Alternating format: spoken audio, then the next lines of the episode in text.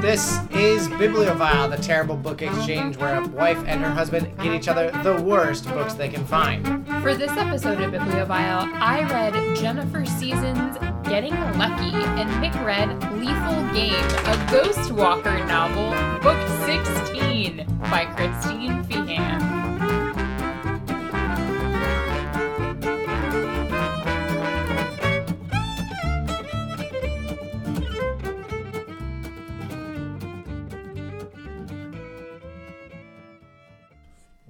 Welcome to Bibliophile, the terrible book exchange podcast. A week late, but hopefully not a dollar short. My name is Mick Dickinson. And I'm Susan Dickinson. And we are back to give you the worst books we could find for each other. It took a little bit longer this time around. But I feel like we have some pretty good reasons.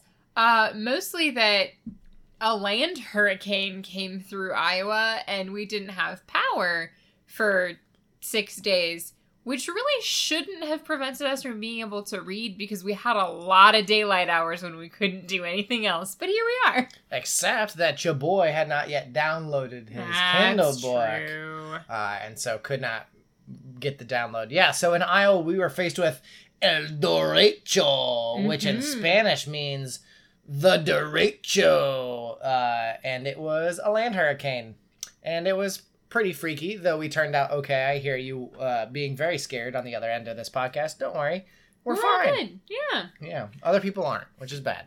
Yeah. Donate money if you can. Anyway. Anyway, Uh, once the Back to our the derecho damage was over, uh, and at least that of our family cleaned up, uh, Mick got to work reading Lethal Game, which took him a really freaking long time to read because apparently it's real long It- and real terrible. It's real terrible, but it's more than just terrible. It's really long. It just kept going. I'm trying to find how many pages this thing. It was on Kindle exclusive, of course.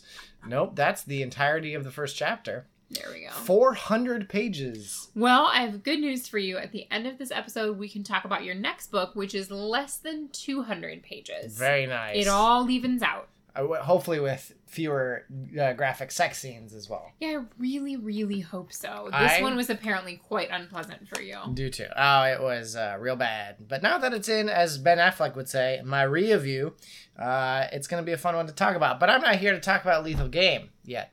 Uh, I'm here to talk to you about the book you got. Do you remember what that book was called? No, it had a cowboy on the Mhm, front. It sure did. It is called Getting Lucky. It is the first of the Brothers of Fortune books by Jennifer Seasons. What? I got you the f- Jennifer Seasons. And this book, Oh, a night. Mick, is Midnight Sins. You got me Midnight Sins in different packaging. You got me Midnight Sins. This book is Midnight Sins for a variety of reasons. Look at all the bullet points in my notes. That's a lot of reasons. This book is Midnight Sins, first of all, because it, like Midnight Sins, is set in Colorado. Ah, Like Midnight Sins, it follows a trio of boys. Instead of the Callahan cousins, we are following the Bachelors of Fortune. They are three friends, they're not related, who got rich super fast in a moment of luck. If you will remember, in Midnight Sins, there was treasure. This book also has treasure, but instead of pirates in the middle of Colorado for unknown reasons, this time the Bachelors of Fortune are panning for gold as a drunken joke and wind up becoming millionaires. that is kind of a hoot. It's it is a hoot. Um, our male protagonist, whose name is Sean, uh, has a S H A U N. S E A N. He's Irish, He's in Colorado. along with an atrociously written Irish accent. Really? so it's really bad. they committed because they once committed. you start, you Once you can't- start, you can't stop. And I think the thing that I find most annoying about writing in Irish accent is that whenever he says the word "my," they always put Moi? it in as "me." Oh, Yeah, me underwears. um. So like. blimey. Like Midnight Sins, uh, our male protagonist in Getting Lucky has a complicated and tragic backstory. They always do. Would you like to take a guess at Sean's complicated and tragic backstory? He was. Uh, he got kicked out of Ireland due to some sort of localized potato famine. no, Oh. he used to be a bare knuckles boxer in Ireland, but then Second a, guess. but then a mobster placed a big bet on him and he lost, so now he's on the run from the mobster.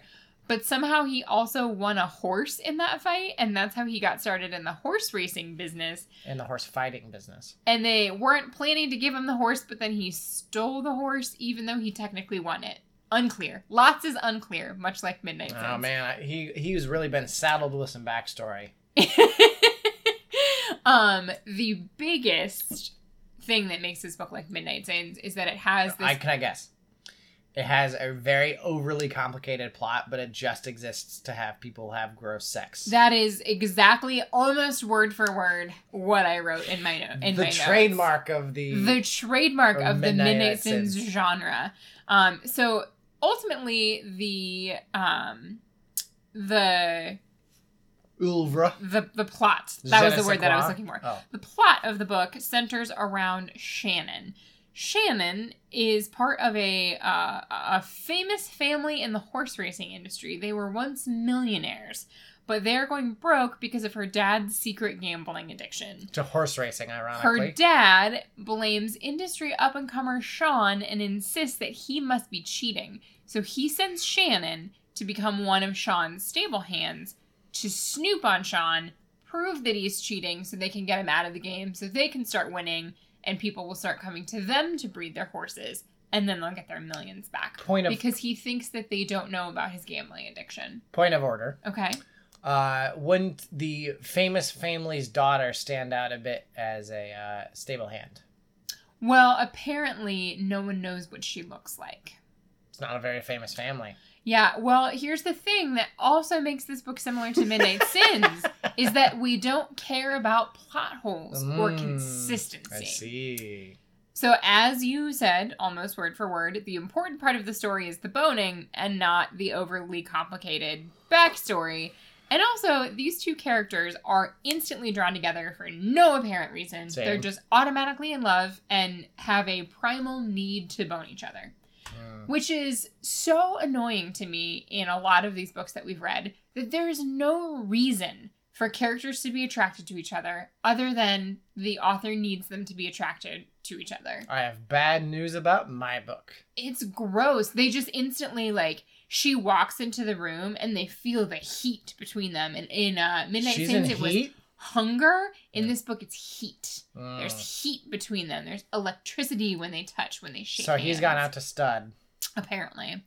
Um, also, the uh, author confuses names sometimes. Oh, good. This time with horses. Oh, so, um, Uh, I just want to point out to the listeners at home, uh, I've tweeted about this before, and if you're listening to this, you almost certainly follow me on Twitter because I'm hilarious. But if you ever need to name a racehorse, just use the name of your second favorite podcast. So whatever comes after Bibliophile, whatever podcast that is, name your horse that. my brother, my brother, and me. Sawbones. Other assorted McElroy products. uh, you're Film wrong drop. about. yeah. Pod save the people. Pod Save America, and you, you have not listened to that. No, I have not listened to that. Thank goodness. Um, also, I gotta spend some time telling you and sharing some examples about the terrible, terrible writing in this terrible, terrible book. Uh, in Shannon's inner monologue, where would she be without her patience? It was her armor, her protection. Losing it would be worse than being thrown to a bunch of wild jackals with bacon wrapped sausages strung around her head like a Christmas wreath. I often think of my patience as my armor. Yeah, exactly. This guy that dad is sending you to spy on is full on Irish, with the accent to prove it, and downright sexy. He's like an Irish dove bar. You know just by looking at him that he's dark, smooth, and addictive. He moves with this loose, long limbed gait and has an easy smile, but there's something almost dangerous about him bubbling under the surface. Like a also, they bar. use the wrong form of gait. They say G A T E instead of G A I T. I have like six points of order. The confused metaphor there. He's like a dove bar. He Yeah. moves with a long, loose gait. Yes, you know, What? like dove bars. Secondly, when you think of the complexion of an Irish person, dark does No. not come to mind. No. Uh, Is he just perennially and on his perineum sunburned? maybe. You would have to be as an Irish person working a range, right? Like you wouldn't just tan. Yeah, I suppose so. Yeah, he just constantly. So I want you to uh, imagine now the the sexy man that he's been made out to be, just like bright beet red all the time. lobster red all the time. Ah, time. me skin. Miskin. Uh, in reference to Shannon's physical appearance, her butt was like a car's suspension system. It absorbed the shock and made the impact of jumping her horse feel like the smooth ride of a Rolls Royce. Not that she was going to upstage big butted celebrities or anything, Fuck off. but it wouldn't be a runaway victory if they did compare backsides. What is it with this with the author like arguing against themselves in their descriptions?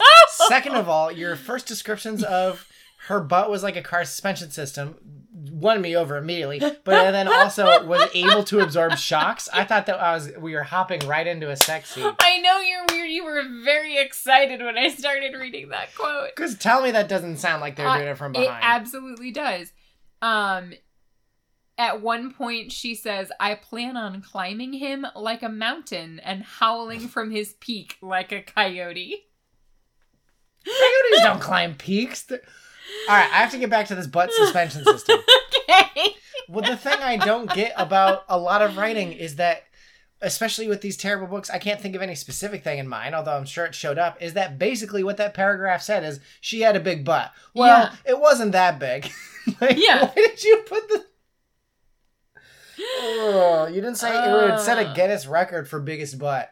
You're just like she had a big butt. Well, no, no. It wasn't like huge, but it was, you know, it was like pretty good. It was like pretty big, you know, if you when you think about it. if you can't get storytelling skills, what makes you think you're gonna be able to write a novel? like in a story that- around a, a restaurant table, if you did that, people Mhm. would check out. She had a really big butt. Well, like it. I mean, it was. It wasn't like Jennifer wasn't, Lopez or anything, but but, like it was like a. I'm checked out. Yeah, I'm I'm, out. done. I'm done with you. Um, when Also, I shouldn't be at a restaurant. when Sean is inner monologuing about his tragic backstory, he says, in the end, it had been Garth Brooks and his friends in low places who'd shown Sean out of the way of his dire predicament and onto the path that had led to his current life. When that American country western song had come on the jukebox in the corner of that smoky pub he'd been holed up in, he'd had an important realization he had American a music chance sucks. To start Oh. completely new, to be anybody. He'd found inspiration and followed Garth's lead, moving out to the American West with And his na- newly acquired horse to become a rancher, And intent naming himself Chris reinventing himself. As Chris Gaines. Yeah, exactly. That's Also, Brooks joke. Friend, I got it. Friends Oh. in Low Places is not an inspirational song about reinventing yourself. It's about- Getting drunk with your buddies because your girlfriend's marrying someone else. Yeah, it's about crashing a wedding. Uh, Yeah. it's also, and I hate to admit this because you know how much I hate when like you're right about stuff. I'm that kind of Mhm, husband. I know you are. Uh, but your go-to karaoke song, since I've been asking people what their go-to Yes. karaoke song has been, has been "Friends in Low Places" by Garth Brooks. It And has been. when you first asked me this, I was I was astounded because it's a, not a very good song. No, it's not a very good song. Garth Brooks is not a very good singer. That's What's- not the that's- point. Well, that's also Friends a in Low positive. Places. You don't yeah. want a No. karaoke song, singer that's I'm not a good singer either. Garth Brooks mostly just kind of rhythmically shouts his lyrics, They uh, which works for me. And also, if you are in a crowded bar with a lot of drunk people, which you should not be right now, but in the before times if you were, and you strolled on up to a microphone on karaoke night and sang, Blame it on my roots. the next I showed, showed up in boots. And- Everybody. Oh, I thought you were leaping into the next line. Everybody is gonna is gonna happen and join you. Even people who only vaguely know the song, they know that first verse. And they know "Ah, I No. got friends in a low place." Everybody loves it. It's like a when a dog sings along to someone playing the piano. That's what they, even if they don't know the words, you'd be when like, they're just like, I'm "Ooh." sorry. "I'm sorry, but booze, so ruin your bum, bum, bum." They don't even have It's know a great karaoke song. We It's can't an sing am- anymore, else we're gonna get copyright strike. It's an amazing karaoke song. It's very good. Mick, what is your new go-to karaoke I song? don't know because I had one for a long time. That was I I, believe in a thing called love, but then my voice broke. I hit puberty apparently at 25, and I can't hit that note anymore. Womp womp. I don't know. By our next episode of Bibliophile, I'd like you to have a new go-to karaoke song. Uh, I think it might be the Carly song about masturbation. Party for one. Party for One. In if you don't care about me. And it's on the radio just enough that I So think it's I also carry an it. absolutely great song. Bangers only. Uh, there is one thing that I really Self bangers only. self bangers only. Oh no. Um, there is one. There are a lot of bones that I have to pick with this book. One in particular is the boning. is the way that they talk Oh. about her anxiety disorder, Oh, good. which is uh, a personal issue for me. Uh, for three years, she'd been attack free, almost cured of her anxiety disorder.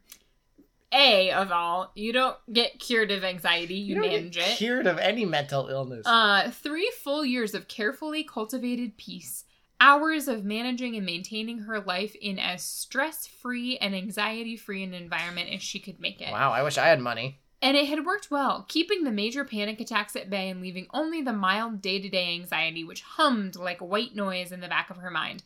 The way to manage anxiety is not by carefully cultivating Retreating. peace or managing and maintaining your life so that it is stress and anxiety. No, you free. know how anxiety is like a lawn where it grows? Yeah. peri- and periodically you just have to mow it back down? Exactly. Yeah, Yeah, that's how that's, totally how it is. Yep. It, it is something that you can care- carefully cultivate and maintain. Totally how that Just works. calm down. Yeah, just just stop being anxious, really. Um so The- in- I love, I'm sorry, I keep interrupting Yeah, no, but you're right. I love the way that the author thinks you eliminate anxiety is by eliminating things to be anxious about, Yeah, which, if anything, makes things worse. because most of the time when I'm anxious, I'm anxious about nothing. If I have something to be anxious There's about, it makes me feel right? better. yeah, Because then I'm not being anxious for no reason. So- Everything's perfect. I am released from my anxiety. Absolutely, do I not have the feeling that I'm forgetting something? Also, I love that they're like, again, with the self contradictions. She was basically anxiety free, except for that low level anxiety that was always happening in the background. Also known as anxiety. um, I don't know if you can hear this, but our dog is snoring so loudly in the background. He's he's a tired boy.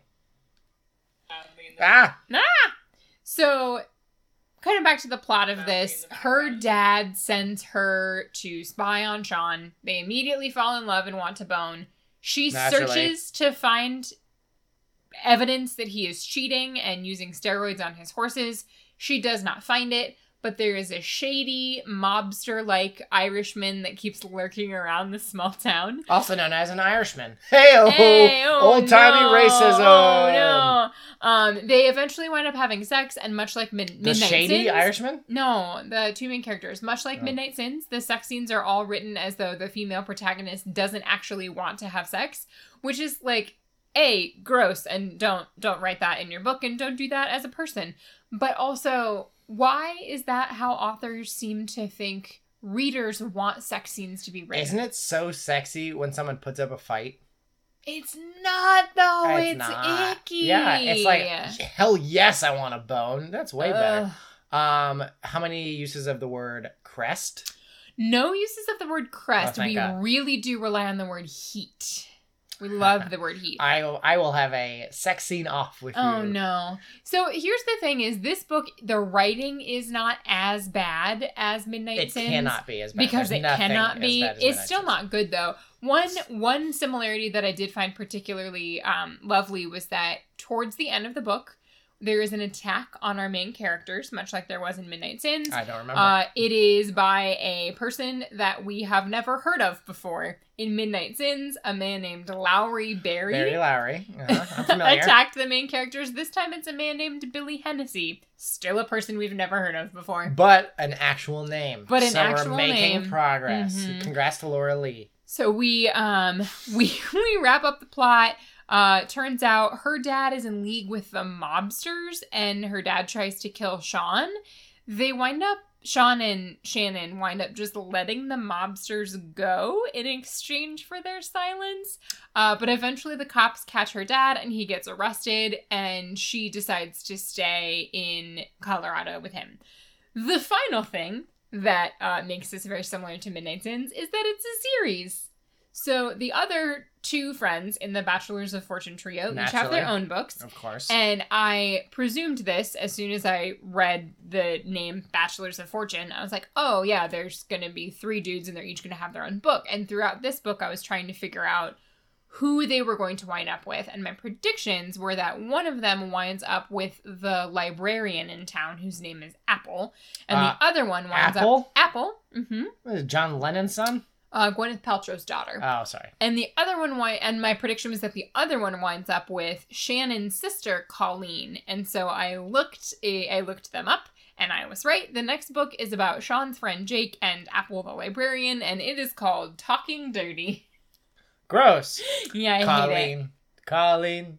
Colleen. Colleen. Maybe we should. I should do that. I'm Oh, you- that would be great to do And I would not switch the genders. Yeah. Take that, closed-minded karaoke audiences Yeah. in Iowa City. Jolene, don't take my man. So that was uh, that was getting lucky. Um, it was way too similar to Midnight Sins for my comfort level. There were too many. There were too many things that were similar. It definitely felt like Jennifer Seasons read Midnight Sins and was like, "I could do better," and basically rewrote Midnight Sins slightly better. I guess. So good for her. I mean, good for her. It was terrible. I might get you a sequel at some point. I oh, do you want to have this competition? Because I have yeah, there's 15 other books in this series for you to read. Yeah. So yeah, I will. I will take that risk. So I found this book. Uh, the book that Mick read, Lethal Game, was a up and booed. uh, a library free ebook. And I can't remember how I found it, but I remember saving it. And I have a list of about five or six books that I Whiskey ruins and the beer chase. I was singing underneath you. Okay, I thought you wanted me to stop talking. Oh no! Um, okay. You have six more books. Uh, so yeah, there, I have about five or six books that are saved in a Google Doc that you are going to get over the course of the next several months. Get excited! I have two books laying on our coffee table, as well as one more saved for you. So. yeah, plus this uh this one that's sitting on the Oh, desk yes, right here that we'll we can talk talk about about, at the end. But anyway, tell me about Lethal Game. So Lethal Game stars the Ghostwalkers. The Ghostwalkers have a creed, and the Ghostwalker creed. It, I I want to get there later. Anyway, so this book is bad, and this isn't even like a uh, otherworld. It's overly complicated, but it's not Of like course. an otherworld overly complicated. We're like, what? It is really bad, and I think the thing that does it worst is its pacing because it seems to believe that every story beat, no matter if it actually relates to the story or not, necessitates about 7% of the total volume of the book. Rough. So no matter what it is, it's going to be about 7%, whether it's the main conflict of the story Mhm. or someone shows up. yeah. 7%. And if you think about if this was an actual book, seven percent of four hundred, that could be putting you at about thirty pages, Yeah, and that's that's a lot. Good math, I'm assuming. Yeah. Uh, there's a picture, which is rare for Kindles. Okay. Uh, a picture ha- uh, is of the coat of arms of the Ghostwalkers, which is always stylized with a capital G and a capital W. And it's all one word. It's all one word. Okay. There's no What is space. a ghost walker? A ghost walker is whatever the hell we need it to be. And at book 16 Cool. or whatever, there's a lot of them, and they're all weird. A man. is this like a supernatural thing? Well, no, it's heavily based in science because uh, a man named Whitney wants to make super. His last name is Whitney. He wants to make super soldiers, and uh, he does this by just sort of randomly splicing in random animals' DNA, and then they uh, get the thing that the animals have. So it's Animorphs for grown-ups. kind of, sorta, but bad grown-ups. Okay. Whereas Animorphs is Animorphs for good grown-ups. Oh, okay. Uh, for example, our character has very sharp eyesight because he has eagle DNA. Uh, another person is like a very solitary person because they have cat DNA. They're not a cat shifter. They just have some amount of cat DNA. It's like so are they saying that like any other normal people that possess these traits have the DNA No. of that animal? no, they're there's, Then why would if they were going to go through the trouble of putting animal DNA into Oh. people, why wouldn't they make the traits more pronounced than normal traits that humans have? now. I'm not. We there is not a one animal per person. Oh, For example, our main character has the eyes of an eagle. no good. Uh he has like some sort of invisibility DNA or something. From uh, what animal does he, has, get that? He has penguin bones. For what? for swimming better. Uh, What? he Oh has, my God. He, he has some sort of hyena or jackal DNA or something. For that- what? Uh, like if he starts a fight, he's gonna kill the thing or something. I can't remember. There's way too much in this. So there's this really weird sort of uh, eugenics like subtext where your DNA like creates everything about you and like down to your behavioral patterns. And it's just sort of ridiculous. Uh, but anyway, so the Ghost Walkers are a, a, a group of nonsense creatures that have whatever powers we need them to have uh, at any given time. There is a, a character that gets pregnant that I'll, or that is pregnant that I'll maybe get to later. It's a very full book. I have, I think, a record number of notes. One, two, three, four pages uh, of notes for this book. But anyway, there's a there's a character uh, who is a person, but has uh, I think like just spider DNA. Yeah. Ends up she has a uh, an hourglass in her hair, like a Black Widow, because your DNA uh, gives you designs in your hair. Uh, That's yeah. That's absolutely how DNA works. she Good is job, a author. she is a person with a human body Uh huh. uh, that spins webs.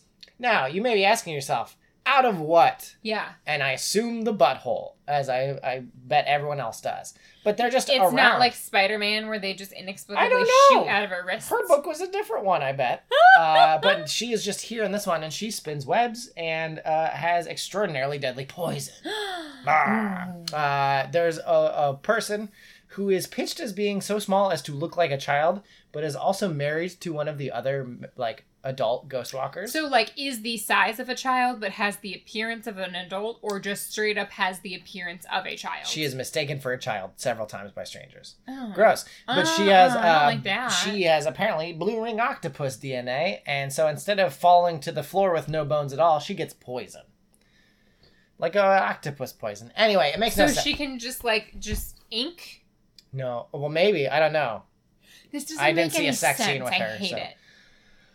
Oh, Is it buckle up? is it about to get wild? It's about to get wild. Uh, the first picture, the first thing, like I said, is a picture of the Ghost Walker like crest, uh, the coat of Ugh, I arms. still hate the crest. the, coat of arms. Uh, and then on the next page, it is a summary of what the symbology is. Good. Uh, and so what it does is it adds up to shadow knights who protect against evil forces, use psychic powers, courage, and honor. Oh yeah, um, quite a few of the everybody, nearly everybody of the Ghost Walkers is mildly psychic. Some of them are is psychic. that because of their animal DNA? I don't know.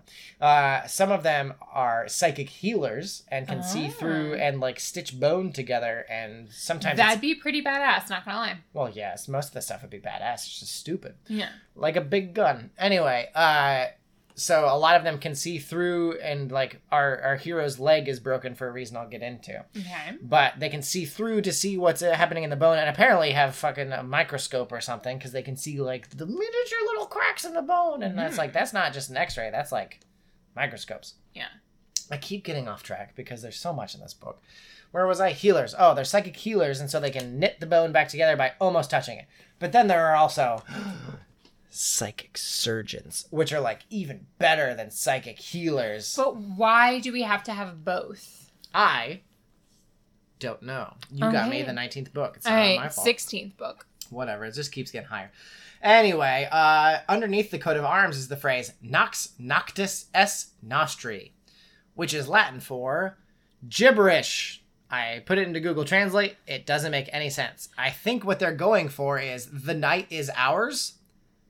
Uh, because, yeah, that would make sense. but uh, uh, it's that's not what it is. It's something. It's just gibberish. So I don't know if they were like more ends. Uh, but it like the night is ours is two words because it would conjugate. But whatever.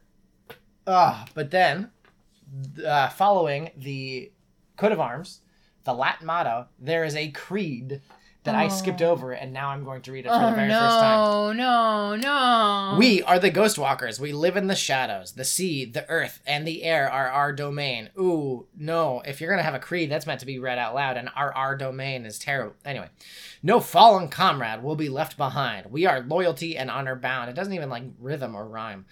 That wasn't in it. That was me saying that. Uh, we are invisible to our enemies, and we will we destroy them where we find them. We believe in justice, and we protect our country and those unable to protect themselves. What goes unseen, unheard, and unknown are ghostwalkers. There is honor in the shadows, and it is us. We move in complete silence, whether in jungle or desert. We It's not hard to move in a desert in complete silence. Whatever. We walk among our enemy unseen and unheard, striking without sound and scatter to the winds before they have knowledge of our existence. That does not flow. No. We gather information and wait with endless patience for that perfect moment to deliver sweet justice. This is so bad. I just kept going.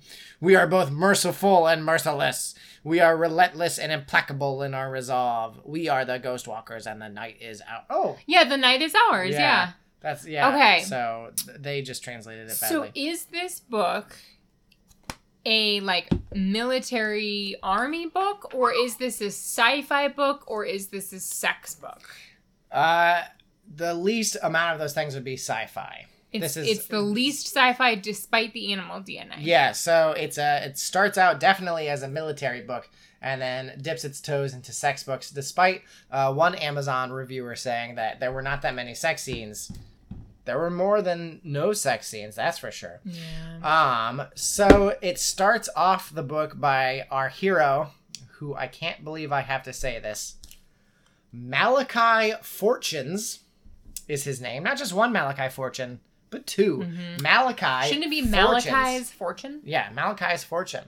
Um, so almost because he has two brothers, Ezekiel Fortunes. Fortunes and what's the other one? Mordecai. Was it Mordecai? Yeah. yeah. Mal- Malachi and Mordecai. How out of the loop do you think poor Ezekiel feels? Like you gave my two brothers basically the same name. Well, would How you- come I got to be Zeke? Would you believe it that uh, he probably didn't have that conversation with his mother because his mother sold him into sex slavery? It was dropped very quickly, and so they grew up on the streets of Chicago defending their territory. And it's like, what's that mean? Defending their territory? You're Yeah. living as pickpockets and as street children, hard lives. You don't have you don't have gang territory. What are you talking about? And so this the, the author just doesn't really stop to think about what do I mean by this. Anyway, so we we in media res into intense combat zone that has no real life meaning. Um, we get to page four before someone closes a dead man's eyes. That dead man had fallen asleep and died in his sleep. Why are his eyes Why, back open? yeah, wouldn't his eyes have been closed? Yeah. Um, so they're in the mountains of Afghanistan against the enemy, Who's the enemy? assumedly the Taliban or whatever, because it never specifically mentions a group or or people that they're facing. Cool, cool, cool. The situation has Oh, so there are four people that they need to go save. There are two Reuben and Malachi are Air Force para rescue, and so they're coming in on a, a, a helicopter to go rescue four soldiers. It's I, I don't know if they name any sort of uh, maybe army or something, but I don't know. Four soldiers, and they refer to these soldiers by their first names.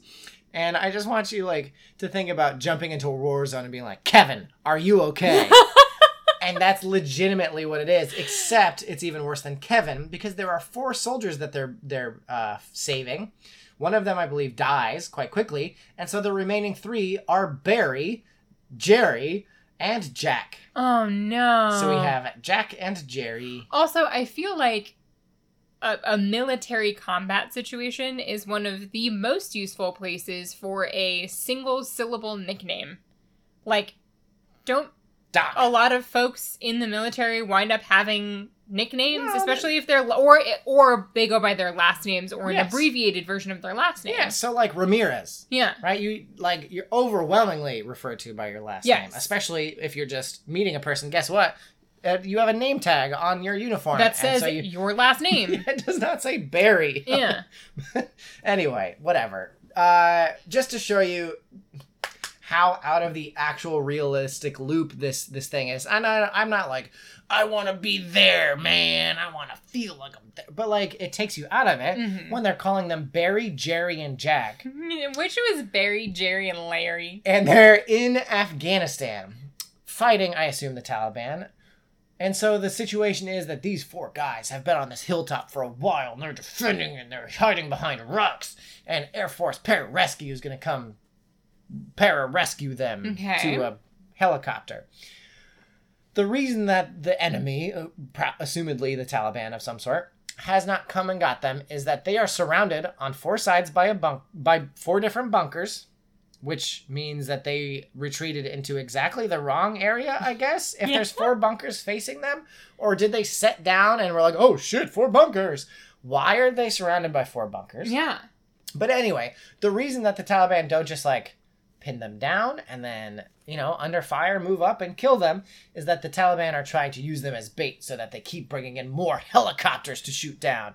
And it's like, yes, the Taliban, known for their extended conflicts and uh, massive amounts of equipment and ammunition, the Taliban really trying to draw out conflict with America on a on a moment to moment basis. Oh no. And so the solution to this is to bring in helicopters full of expensive special forces DNA enhanced confidential classified ghost walkers to go kill everybody in the bunkers and airlift them out instead of I don't know, a fucking plane. It's goddamn America against the Taliban. We lost in a lot of ways in Afghanistan, I'm sorry to say. But that wasn't one of the ways Yeah. we lost. It was not because we got pinned down and they kept waiting for more helicopters to come. At one point, Malachi Fortunes uh, is going to sneak around and he's crawling. Uh, and so, in order to avoid disturbing the snow and the rocks, he is crawling in that yoga pose where you hold your hands and the rest of your body is a plank. And he just like crawls like that. Okay. First of all, ow. Second of all, I don't think you can reliably move that way. Yeah, but he's like an elite soldier though. And you're gonna leave handprints. Oh, but he's got like special things. Anyway, if he's got special things, why couldn't you just erase his footprints and walk like a human? oh, also their comms are jammed, as the Taliban is wont to do. Mm, yeah. Uh, stupid, stupid, stupid. So then, after Malachi Fortunes, uh, at least the author knew that Afghanistan is, of course, mountains and not, as most people suspect, desert. Desert. So at least she's got that going for her. Maybe a cursory Google image search, I suppose. Yeah. But The bare minimum. uh, Malachi and Ruben go to opposite ends and start killing folks. And I was kind of confused because at, due to the beginning of this uh, book, I thought it was going to be like military murder porn. Like, Yeah. yeah. The, the shot slammed into his spine, and we have to read all. But it's it's like dealt with almost as an afterthought. Like, oh, he stabbed him in the back of the head. He was dead. And so it's like, if you have such a boner for this stuff, Yeah. like, really make it last. Come on, edge yourself. So if if that's not played up, then what is sort of the purpose of this book? Oh, just everything. I have Oh. not gotten to all the different ways that she doesn't understand, the author doesn't understand uh, uh, military conflict because at one point, the uh, Malachi, while breaking up a bunker, finds what the author calls a mortar gun. Okay. A mortar is a like a small uh, artillery uh, for I know that's not the official word, but like it's a tube and you Yeah. drop a round into it and it bounces off the bottom and shoots in a wide arc and it lands on the other people. Right? Okay. You know what I'm talking about? Yeah. no one ever has called this a mortar gun Yeah. and it's t- it's pitched as like malachi himself moves the mortar around drops round after like fires it says instead Yeah. of drops fires round after round into the other bunker and if you think about how a mortar works which is a tube pointing very high into the air so the parabola needs to be like very specific it's very Yeah. hard work it's a four man i believe three or four man crew in the real army and he just like figures out the math of it sets the die sets the like angle of it correctly sets the charge correctly and is firing round after round from yeah, this that's because he's special though. He has the eagle DNA. this mortar gun i just want to make sure that like the official name of it wasn't a mortar gun instead of like a trench mortar or a mortar or like a, uh, you know a portable whatever no a mortar gun returns uh it's like a glue gun but for putting bricks together uh so a mortar gun maybe maybe that's what he had, and he was just shooting. pew, pew, He was just shooting glue at them. Uh, so then he finishes off by crawling over and throwing grenade after grenade after grenade after grenade, and only when they start to explode, it's like those things have a four second timer. I don't think you threw a bunch of it. He gets like shot twice, so it crawls over there. He's under fire, and he throws like it's it's pitched as like twenty. It's like, bud, just throw one and wait. Yeah. Like, and so then he explodes a bunker, and then he's on his way back to the people, and a machine gun that like reinforcements brought li- lights into him and shoots his leg all the shreds. and to the to the point, uh, the machine gun bullets don't just like hit him in the legs and they hurt real bad. Like they hit the bone and they break it, which is what a machine gun bullet would do if it hit you in the leg. And so through pure adrenaline and these like medicated patches that he slaps on to the field dressings that he's slapping on because he's gonna bleed to death, he gets the adrenaline to to walk the rest of the way, to run the rest of the way. Does field dressing often give you adrenaline? Well, that's special field dressing. Oh, okay, We'll of course. It. has eagle DNA in it. it. yes, it has adrenal adrenal DNA. Anyway, uh, do you know why they call it a broken leg? Because it doesn't fucking work. if you have a broken, a, like a shattered leg, Yeah. it's not about oh this hurts really bad. I can't walk on it. No, it's just not there anymore. It falls apart. In order for your muscles to work, it has to connect to your bone and leverage another bone off of it. If it's broken in several places, Especially just if like Yeah, it's if it's your femur. femur. it is. And so he's like, "Oh, I'm so tough. I'm running on it. I, I'm just blocking out the pain." It's like it's not about pain. It's a mechanic. It's mechanically broken. Yeah. This is not about like a hairline fracture. This is not about shin splints. This is about your bone is in multiple pieces. It doesn't work anymore. It was infuriating. Oh, I haven't even gotten to the second scene yet. Oh no. Oh my god. Uh so uh let's see. Oh, I got just buku high or buku highlights. Uh here we go about the mortar gun. Sorry. The mortar gun was lightweight, sitting on a tripod, the weapon resting on the metal plate. Good Google image searching. He swung the entire apparatus around so that it faced bunker 1 rather than the boulders his wounded were camped behind. Let's hope that bu- bunker number one is exactly the same distance away. Also, if the whoever had a mortar, they just would have landed two shells on the thing where they're camped out and it would have been over. Ugh. He turned the explosive power of the mortar gun on the enemy while he fired round after round into bunker one. Ruben fired, whatever.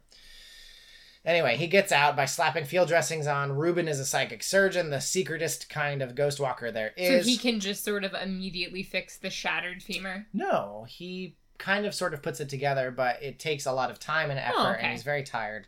Uh, so he, he survives, which is uh, uh, good. This is why authors should not use adverbs. Although Reuben and the others kept the enemy pinned down, the machine gun was firing continuously so that the bullets hit the ground mercilessly. It's two adverbs in one Hmm, sentence. Yeah, that's too many. Also, at one point, uh, it said that the uh, machine gun was firing murderously, which it's like that's the only way for a machine gun to fire. It's the only way for a gun to fire. Yeah. Anyway, I th- he has gold eyes, and Of I think course. it's I think it's Do they have a lavender flex? uh, no, but they do shine in the dark.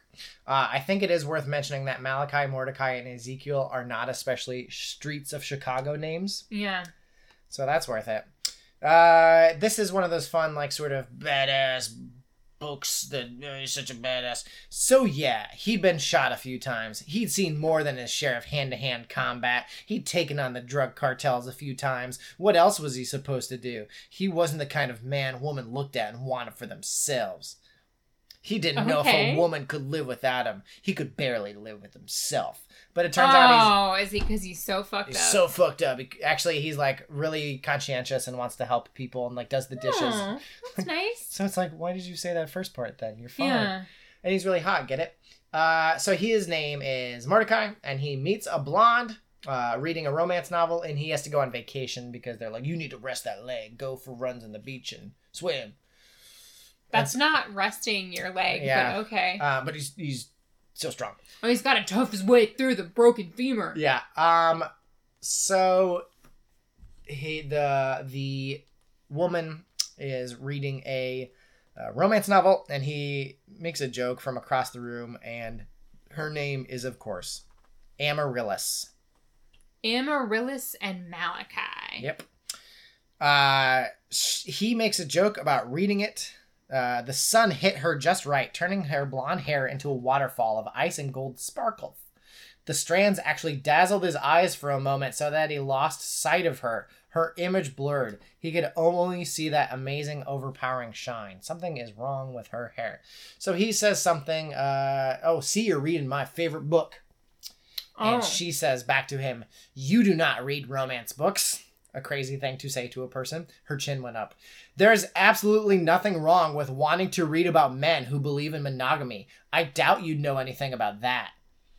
And it's like, folks, before you write a book, listen to listen to a person talk, yeah at Or- least yeah. once in your have, life. have a conversation Have a conversation with some. She's just yelling at him. I also love these romances that supposedly start with someone approaching a total stranger and saying something to them and they respond back like that. That's you're right. That's never how anyone has talked. But also, if someone Jesus, came lady. up okay, to me- Yeah. in a coffee shop and was like, "I see you're reading my favorite book," you know what I would say? Oh. Cool. And then I would go back to drinking my You're coffee you're- and reading my book. You're forgetting that they're hot for each other already. Oh yes, because there's just an instant electric heat between them. Yeah, so uh, this is the second scene. This is going to take a while. You got Oh, me. no. One hell of a book. Uh, remember last week how I said that the book achieved, or not last week, but last episode, the book achieved the specific through, or the, yeah, it achieved the universal through the Through specific. the specific. That it was really specific about what these people looked like and Mhm. acted like and sounded like and why they liked each other, why they didn't like each other. And so you could really say like even if this wasn't the person I'm in love with, I've seen a person like this. I I I have an image in my mind of a person and I get it. Mhm. Like everyone gets it. This is the opposite. Malachi glanced at her, Amaryllis, and his breath caught in his lungs. It was the first time he'd allowed himself to really see her body. She wore a pair of yoga pants that fit her like a glove. That's the point of yoga pants. Also, a glove goes on your hand, and yoga pants, by definition, go on your whatever. Like you can't compare two clothings, a clothing to a glove. Okay, but I feel No, like like a glove is like if you fit into a park, a small parking spot. Ah, like like a glove, you can't compare that's shoes fitting like a glove because they're not whatever. Anyway, she wore a pair of yoga pants that fit her like a glove. That the little racer back tank clung to every curve, and she had them. She had them curves. Like, uh, uh, yeah, apparently every curve she them had them. curves. What a, like so I have no idea what she looks like now. Yeah. Because you've tried to be so Although general. she does have what it was it basically searchlight hair. Yeah, yes, that's right.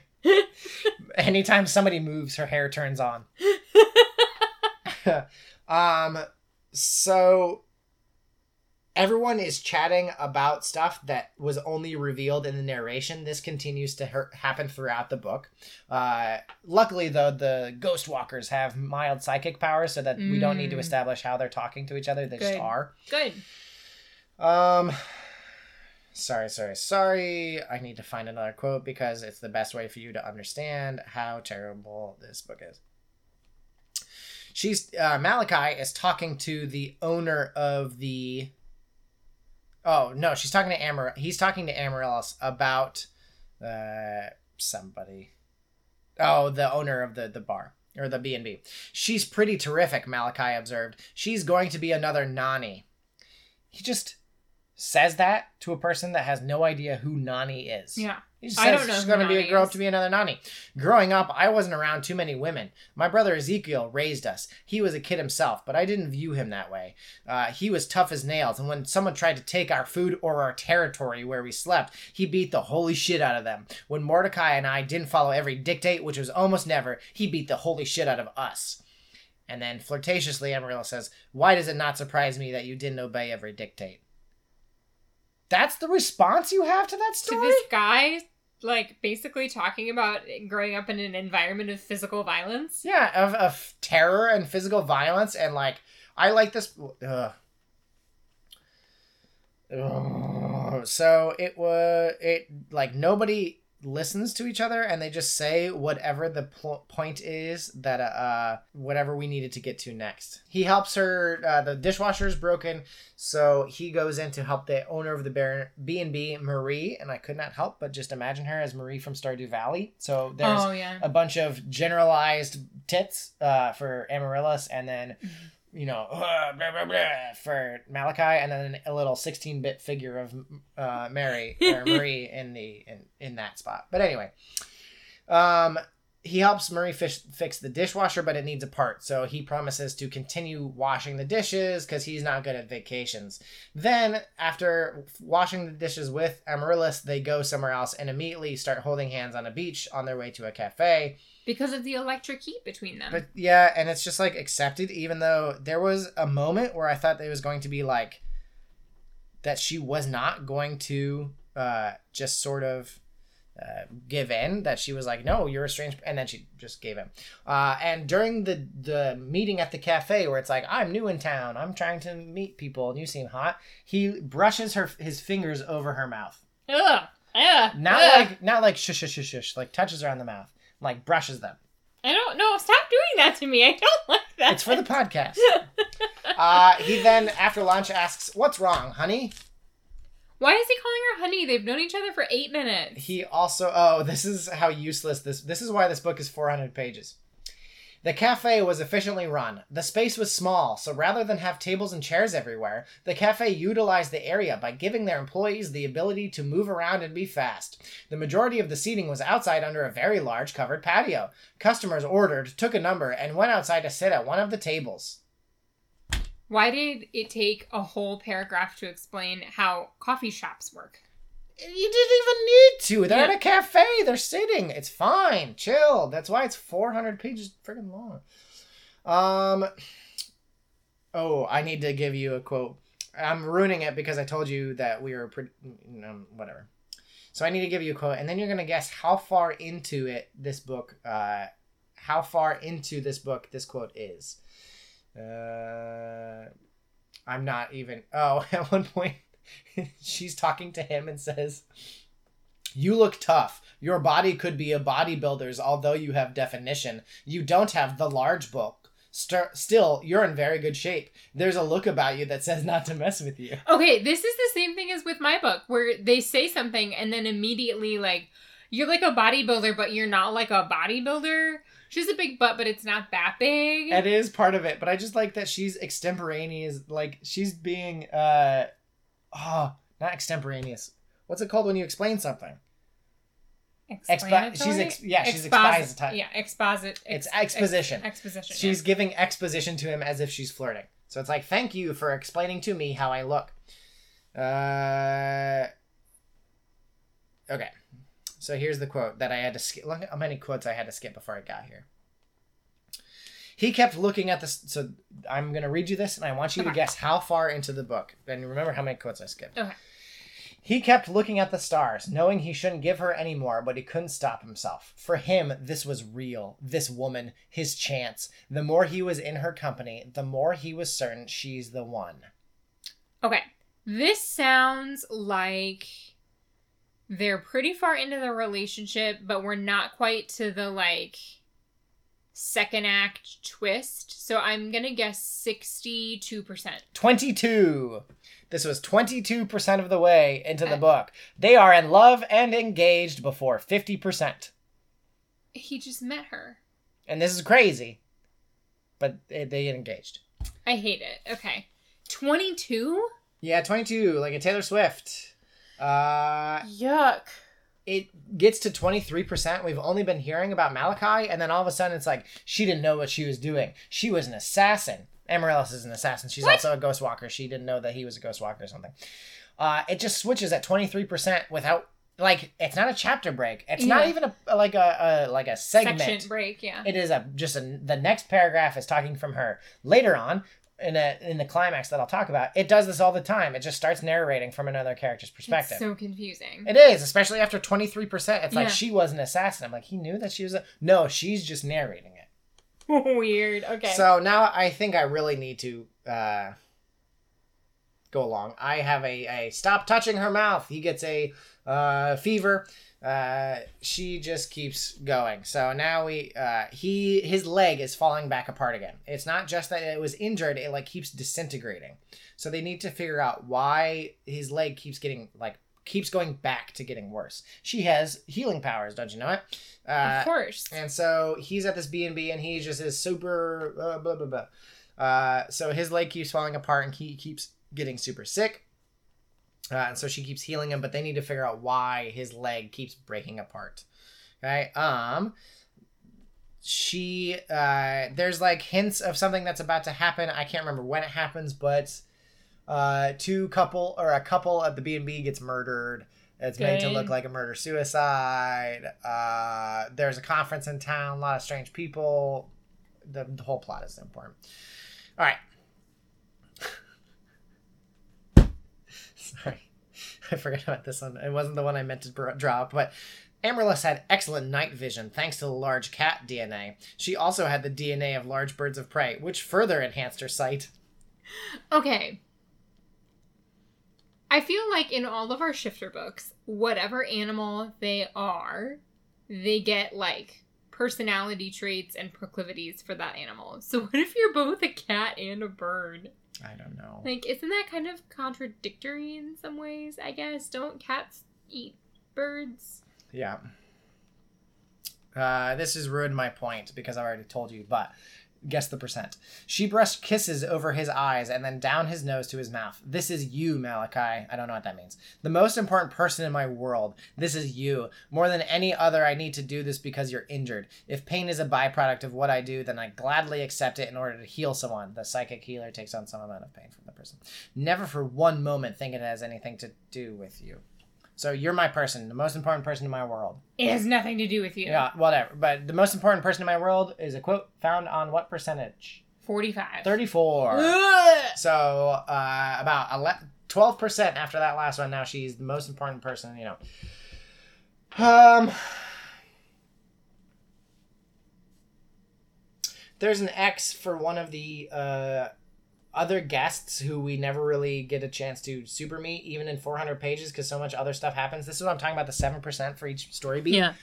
a, a an ex of one of the other guests at the B&B bursts in and is like, "Hey, you! I knew I'd find you." And he's just like the the most broad strokes like terrible ex ever. Uh, someone he bursts in, says two lines of dialogue. Someone says lines of dialogue back, and by the time those four lines of dialogue have been had, someone else puts down their phone like, "I just called the cops." Are you already? Normally, if you call 911, they ask you to stay on the phone Also- for a while. also that too but it's like so mistimed right Yeah. two four lines of dialogue and a call has finished uh f- less than a page of like dialogue and fighting Mm-hmm. and the cops arrive There's no way they come that there's quick. no way that well yeah but like in d&d a round of combat is 10 seconds Yeah. right because like it feels so long when you're planning out and, and doing the fighting or whatever but then like it actually doesn't take that much time because Yeah. you're stabbing each other there's like a fist fight Yeah. and the cops are there and it's it's pitched as like a very quick fist fight because Malachi managed to beat him up. Because he's so tough. He's so tough. Get behind me. Uh, and so it's just mistimed. There is no rhyme or reason to any of this. Uh, he's falling deeper and deeper in love to this person he was already in love with. Look how many quotes I have to skip to get to the uh, the ones I'm getting to. Uh, okay, so he's he's pledging his love to her, and of course he says, "My little warrior woman." Ugh. oh, he, he calls her my woman or the woman or I his hate- his woman a lot. I hate his woman. Uh, this is after they do it. It's not good. Uh, well, it's good for them. It's not good for me. Uh, I'll get there in a little bit because it gets worse. Uh, my little warrior woman, you really can do it all. Cook, give me children, and fight. You're damned amazing. I hate it. the three marks of a great woman: cooking, children, And fighting. fighting. Man, like, I Uh. don't know why you're mad at, or why you're um married to me because I I don't cook, I don't fight. What what what is even the point? Uh, so then they have sex uh, at least w- twice, and then she oh he, he goes down on her to. I think she's supposed to be a virgin naturally, because I mean Of she'd be pretty much worthless. If, yeah, if she if anybody if else she had had sex. gross. Um, uh, you'll be you'll need to be able to. I have to skip so many quotes at a time. Okay, so this is while like post coitus they've been cuddling, and she for some reason lays her head on his chiseled abs, and like, uh. So she's like basically just looking at his wiener and breathing on it, and so he starts to get going. Uh, and so I'll get to the second part later. And she's trying to she's trying to talk about do you love me even though I'm dangerous or something like that. And it's like, babe, do you know what book you're in?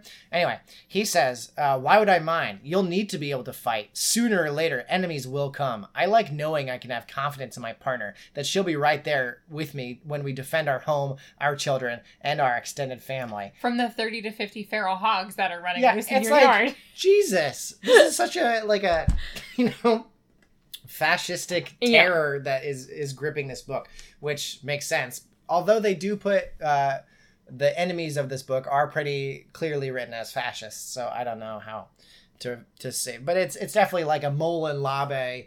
My my wife is going to have just as many guns tucked into Yeah. her jeans as I do. Uh, but since she's on his stomach and he's getting uh, excited about it, at one point, this is written. His cock push against the underside of her chin. Since she's laying on his stomach, he gets hard and it pokes her in the bottom of the chin. Is that supposed to be like sexy? I don't It's know. not. Uh, but then more ghost walkers show up because he keeps getting sicker and sicker. And there's some sort of conspiracy. Someone overhears the bad guys talking in a back room about we need to kill the maximum amount of people. It's like, wow, thank God they talk so very clearly Yeah. about their plans, or else we would have missed it. Uh, so more people showing up, including Trap, who's written as pretty autistic and actually does an okay job of it. Uh, Trap is like the genius. Of course, for the autistic person, he has to be a savant. Yeah, Because course. what is literature, uh, autistic people except for geniuses? Yeah. But it does a pretty good job of him ignoring social mores, Mhm. like not understanding, I should say. Not understanding social mores is super good. It's not terrible. He has a wife. We'll get to that in a second. But Trap was very high functioning Asperger's. His father had murdered his mother and siblings, and then his uncles had taken his remaining aunt, the one who raised him, and raped and murdered her. Oh. Trap had retreated even further into his mind, and really, who could blame him? He joined the military. It's like, why does every single person have to have the worst backstory the possible? The most tragic backstory. Trap's wife was a captive of the bad guy and experimented upon untold amounts of times, and then when just as about she she was about to be killed for being too da- she's the spider one. Okay. Just about as she was about to be killed for being too dangerous, they sprung her out, and now she only loves Trap, and he gets to like command her around, and she likes it. It's gross. Did Uh, any of them like they did okay in high school. They had some friends, but they didn't really feel like they fit in in their town, so they were just looking for something at like Or even, wait, like- did any of them have like a normal Yeah. backstory? Why can't it be like John's dad was in the military and said it really taught him discipline and Yeah. camaraderie? So John joined. It went pretty good. yeah. He later got out and opened up a tire repair shop. Yeah. Like nobody can be that in these books. Jack wasn't super sure what he wanted to do after high school. He talked to his school counselor, and she thought the military might be a good fit. He thought he'd give it a try so he could get some free college credit. yeah, it's like you know, whatever. Uh, you know, Sam was told that he could go to a bunch of different places around the world and get laid due to his uniform. He bought it. He he spent the next six years in Nevada piloting drones. Like, why is nobody honest about what happens? Whatever. Anyway, so Trap has this wife whose name is Cayenne. Cayenne. Trap like and pepper. Cayenne. Yes. Okay. Uh, so she's pregnant. She's pregnant. With a spider baby. with yeah, up assumedly, and so she lays her eggs and then Uh-huh, leaves, yeah. and later they uh, surprise by splurting onto your foot underneath your desk. Happened to me once. It was disgusting. Ugh. So twice, maybe even three times, the lady in this book, someone asked like, "Trap, how pregnant is she? Yeah. like you need to tell us because she's coming on this mission with us. That's not a good idea." No. And he's like, "Oh, don't worry about it." And then she just walks into a room where uh, Malachi is getting like his fourth psychic surgery to keep putting his leg back together, and she's like, "My water broke. I'm in labor." But since she has silken armor, the baby is not. They've not been showing, and so uh, her her baby has been displacing the organs apparently in her body. Well, they they do that. Well, yeah, but like more so, and it works out. So it's like, what's even the thing? So she Yeah. just walks in like, I'm having a baby, and then the next, literally, uh, ten percent of the book is delivering the baby. Z. There's a, there's twins. Oh. The baby boy, very healthy and sizable. The baby girl, very small, twins often extraordinarily different. Yep, for sure. Also, twins in general, you know, at least one of them is definitely going to be huge. They're not both going to be tiny. Yeah. Basically every time. Yeah, and so uh, it's a panic because she doesn't like doctors due to the aforementioned tragic backstory, and so they have to really talk her through delivering these twins in a, a hotel bedroom, while the man with a quadruply broken leg is providing backstop for her so she can sit while while giving delivery. Okay. And it's like you're not in if you're not going to be in stirrups, then you know what you should do is get on your hands and knees or squat. or squat. Like Yeah. if you're not going to be in a hospital, why whatever. So she has the babies and they're fine. And apparently this is not really drawn upon, so maybe it's a thing uh, in the other books, but the babies are instantly uh, aware and like sentient and mildly telepathic. And so they're like the baby girl is mad because the dad hasn't held her enough and hasn't given her a name yet. Okay. And Malachi knows this. And so I, I was getting like some Twilight flashbacks that I thought he was going to fall in love with the baby or something. Oh, yeah, but- an imprint on the baby. yeah. Um, every single time that Malachi is, is questioned by a person about his leg, uh, which is unfortunately probably a real thing that happens to people with like, you know, injuries from Yeah. combat or whatever. And so it's mentioned in here. It gives token service to like "The- our boys in combat. Respect the troops and thank you for your service. And it's badly done. But every time it's given lip service that like Malachi should have just brushed him off because fuck you, I don't have to tell you why my leg looks. But he always tells. Yeah. Sure. And most of the time he's telling it because he's trying to cook up some convoluted reason that he's going to trap them because he's almost always asked by the bad guys. Uh, and instead of saying like Malachi told him all the d- juicy details Yeah. up until this this uh, secret part, he tells them the entire story again That we, as the reader, already know. three times. Oh. Malachi summarizes the story, and it takes multiple pages for him to get back to the start No wonder this thing is 400 pages long.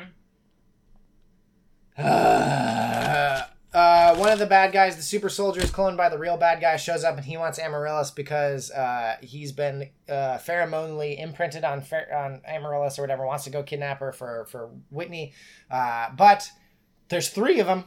They cloned him. Uh, and so then there's has to be a fight in the bread and breakfast, even after some other stuff has happened. I don't even I, we haven't even gotten to the main, supposedly like intrigue of the, oh the plot yet.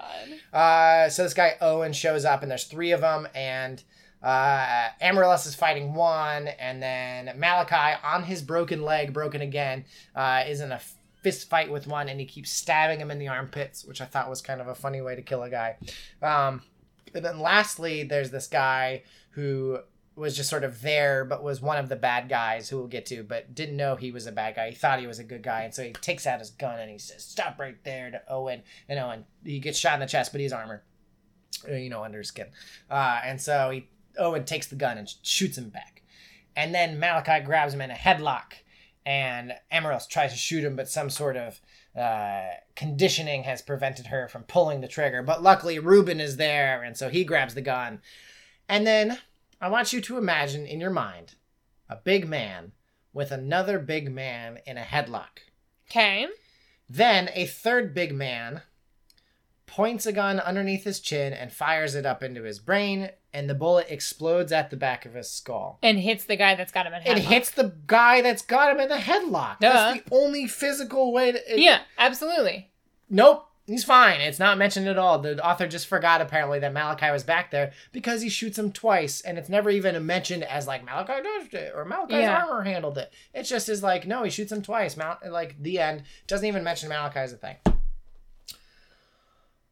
The weirdest part is that the main uh, quote. I haven't even gotten to like eighty percent of my quotes, and I'm not going to because this has already gone over long. But the main intrigue of this is that there's a peace conference that's being put on by the citizens of multiple countries in San Diego and they did they intentionally didn't invite politicians. They want answers from the people. Oh, and it's like that's kind of lame and wouldn't really happen but I get what you're going for here.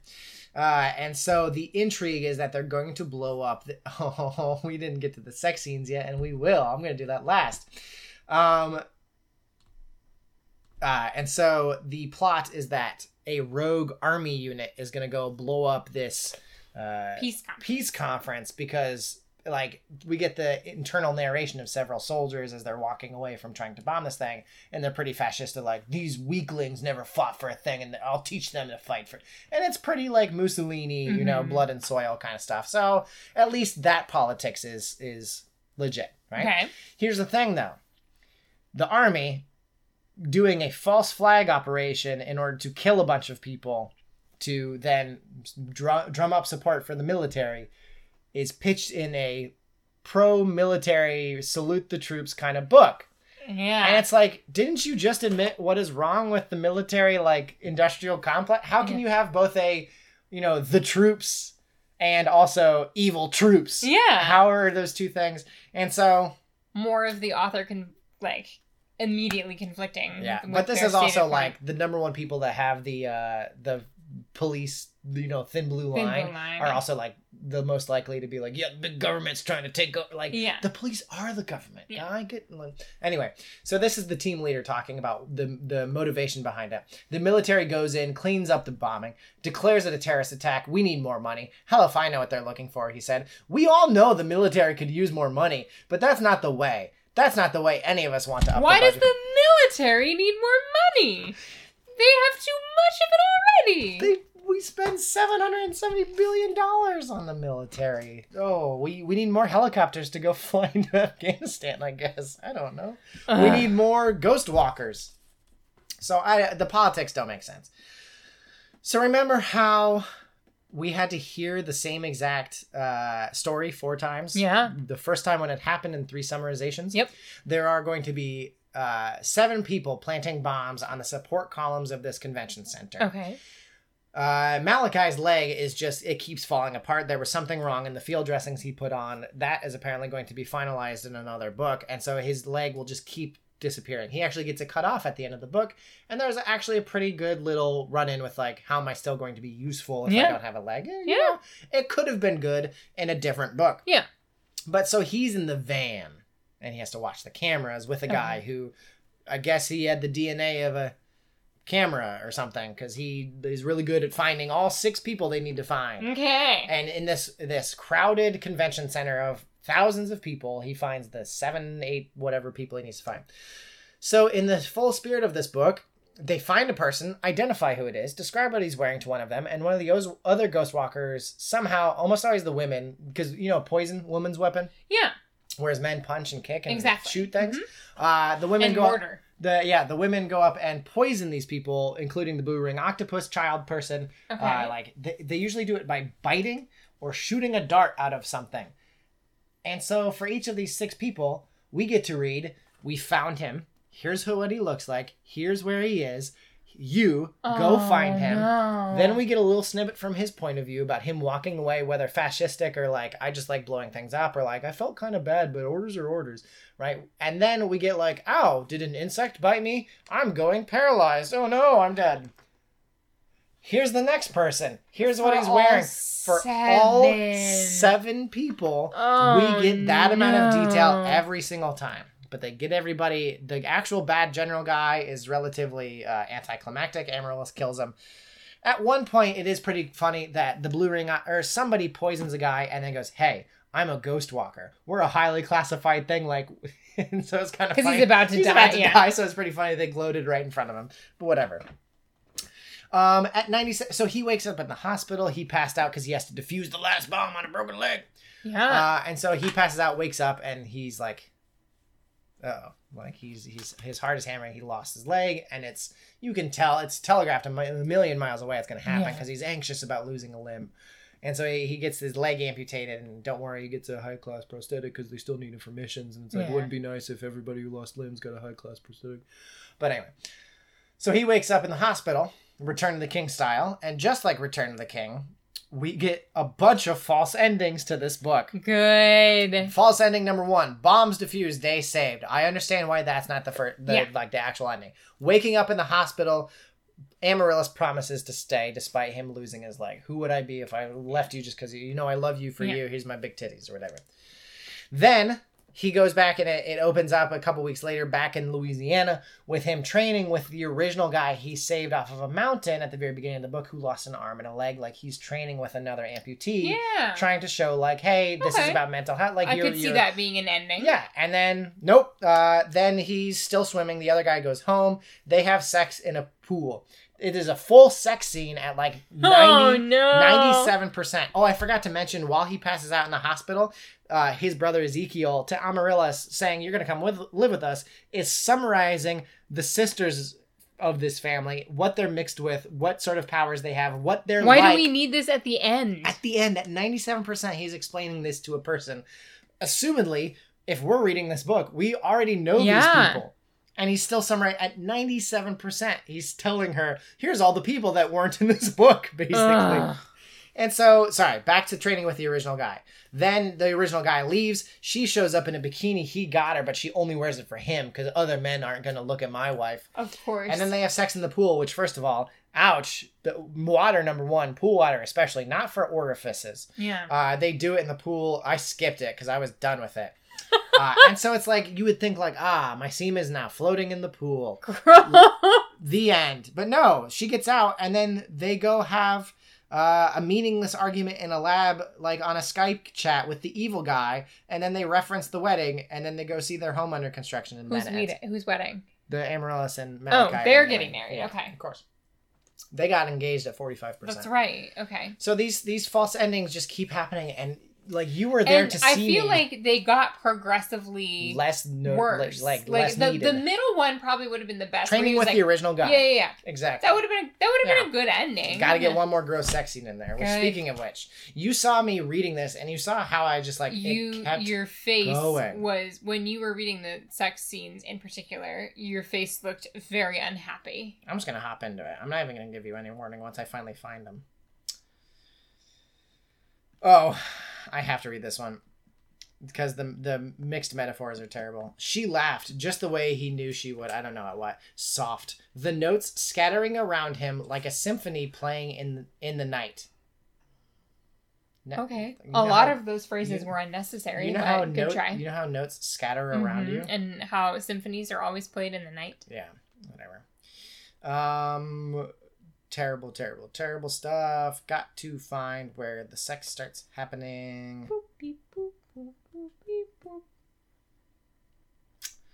This is how many uh of these terrible quotes. Oh, not even gonna, not even gonna give you warning. So scorching hot as he pushed deep, she felt like a silken sheath, tight beyond belief, wrapping him in a fiery fist. He threw back his head and let pleasure take him. He just held there for long moments, Ugh. breathing deeply, absorbing the feeling. Then he began to move. This is gross. Pushing through tight, reluctant folds, oh no forcing his way until he was so deep he didn't know where she began and he left off. gross Uh, at one point, they do it doggy style, which is like, man, cool, whatever. And then just immediately, she uh, kind of like turns around and sits down on the bed in like a butterfly pose, like a palms of your feet together, or whatever they called, soles of your feet together. And Yeah. it's like, enjoy the semen pile on your bed. Because that's.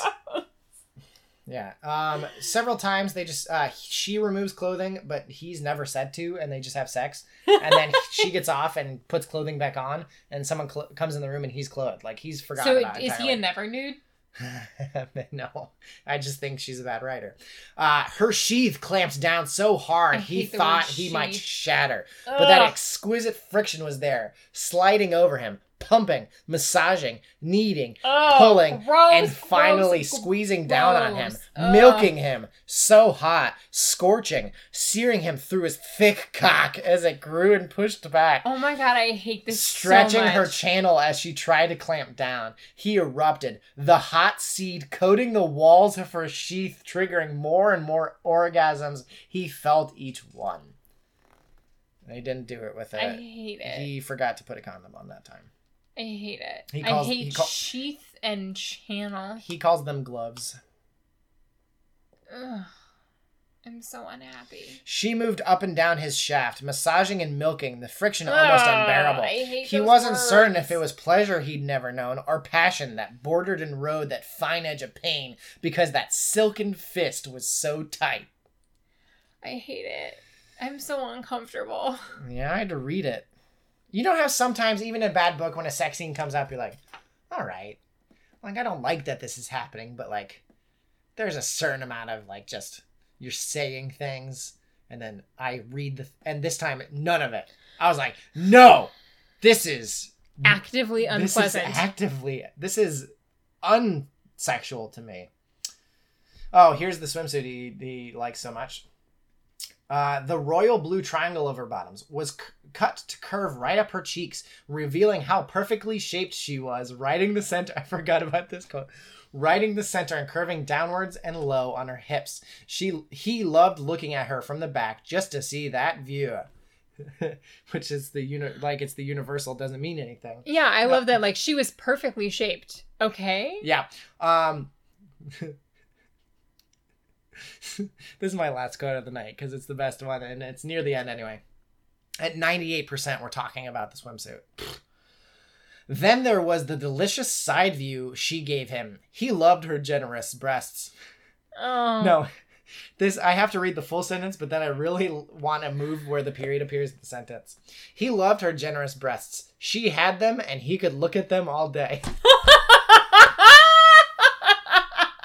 Every man's dream. Yeah. Every just- man's dream. I just love the idea that at one point on a computer screen, like I hope that she stops to like take a drink of coffee or something, so that at one point on the the word doc it said he loved her generous breasts. She had them. oh, what a terrible book. A terrible book. Oh, that was It's- it's bad. Uh, so the next book is probably Ruben, uh, the sandwich. Uh, he's German. He's a sauerkraut. No, not really, but um, yeah, Ghost Walk, Ghost Walkers. Uh, oh, Ghost don't need them. that was bad, bud. Yeah, it's a pretty bad one. It was Midnight Sins in and its unnecessariness. Yeah. The the writing by default was better than Midnight Sins, That's good. but uh it was it was trying I think to be a, a Tom Clancy's acid trip otherworld Yeah. which is like stuff and it didn't pull it off. It makes me respect the queen, the Fey queen even more. yeah. Well, I Mhm. mean, it just it just doesn't get any Yeah. better. I gotta go get your book. Uh, so you Oh, vamp okay. while I go get it. So, um, when Mick gets back, I will tell him that the book that I have gotten him for next week is approximately the opposite in each and every way from Lethal Game Ghost Walker Book 16. Because the book that I have gotten for Mick is called Bewitched, and it is by Isla Fisher, the actress Isla Fisher, who is indistinguishable from Amy Adams. No, Isla Fisher's Australian. She's in she's in Hot Rod. And I found this book Hey Denise, you look shitty. because I recently read a book uh, that was basically an anthology and a cultural critique of uh, teen lit from the 80s and 90s. And the book was great. Uh, and it's called Paperback Crush. Very good. And gave me a lot of great memories of book series that I read when I was a child. The Babysitter's Club. Love me some Babysitters Some sort Club. of horse book. There's like a Mhm. horse series I remember. Uh, there was a lot of Sweet Valley High, which was a little bit before my time. I never got into Sweet Valley High, but the Babysitters Club was my bread and butter. But one of the books that they talked about, they talked about a whole subgenre of books that weren't actually written by celebrities, but were published as though they had been written by I knew it. And one of them was Bewitched by Isla Fisher. I love that TV show with Dick Sargent so and Dick York. I'm going to read to you the blurb on the back cover. Valentina, a talented young dancer, is destined to be the next Fonteyn, manipulated by her mother's oh, ambitions. The next fun- okay, I get it. She has passively allowed Madame Galliano to dictate her every waking moment. Defying her mother for the first time, Valentina begins the search for her father in Russia and becomes hopelessly smitten with Alexei, a Kirov dancer. Before long, Valentina is utterly bewitched. So, this is going to be light and fluffy. There's going to be a love story, but presumably no sex. And it has fewer than 200 pages. The pages are short, and Text font is huge. Look at that. yeah. Thank you. So- I appreciate it. There you go. That's next for I you, I will also friend. be reviewing Isla Fisher's work, especially in uh, Wedding Crashers. Mm, nice. Okay. I've Uh, never seen that. Maybe we can watch it together. she gets uh, there's a body double, but there are boobies. Oh, okay. Uh, I just lost the page I flipped open to randomly. But anyway, I got you for next next week or next episode, War Heaven, uh, by Mack Maloney, who's also the author of Wingman. On the front cover, he was a Top Gun jock on a do or die mission against an invisible enemy hidden in the very heart of America's frontline defense. I'm picking up Area Nine vibes or whatever that was Area called. 51? No, like, 49? you got me. That one about the guy, the scarecrow, he wears Oh, shades, yeah, where he yeah, blows up a helicopter Okay. on the back. In 1947, the U.S. Army announced the recovery of a flying saucer near Roswell, New Mexico. No, they didn't. Eh, Then denied it. Okay, maybe. The world was left to wonder, and then the world forgot. No, it didn't. Here's the plot. Someone was killing America's top gun fighter pilots. The war games fought between, quote, friendly and, quote, aggressor forces high above an ultra secret electronic battlefield in the American Southwest were meant to simulate combat. Yet American pilots were suddenly being lost at an alarming rate to real missiles and bullets. The Cold War was supposedly over, or was it? U.S. Air Force Colonel. I forgot this is the guy's name. This book came from my childhood bookcase, and I can't believe I was so close to such a double entendre for so long.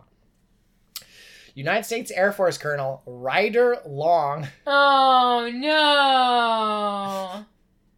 Was a fearless right stuff pilot who believed that rules were made to be broken. Maverick. His assignment from the highest officials in the United States intelligence services meant breaking every rule in the book. Take to the skies in his F 15X Strike Eagle jet on a do or die mission against the mysterious aggressors who held the key to the deadly war games and the long forgotten Roswell incident. For right or Long and right or Hard, it could only end with the survival of a threatened America or death in the bloody skies over the high tech battlefield called War Heaven. So that's that's what you get next time. Uh, I did see that someone flipped on the night vision scope on his authentic M16 rifle. Cool. So it's going to be that kind of book. Great. I am so excited to get started. Well, I've been Susan Dickinson. You I- can find me on the Twitter at Susan J. S with three U's. S A N J. I hope you guys now know why this had to be a week late. We've gone uh, basically an episode and a half, which balances out the math uh, perfectly. I have been and will continue to be uh, Mick Dickinson. You can find me on Twitter at Digima, uh, and apparently on the streets after Susan divorces me after this book. She's not looking happy about it. Any hooser, uh, the band from the night. 477 pages. The intro music to our podcast is A Babe of the Night by the band Elixir off of their album Rampant. Have a good night, Dave.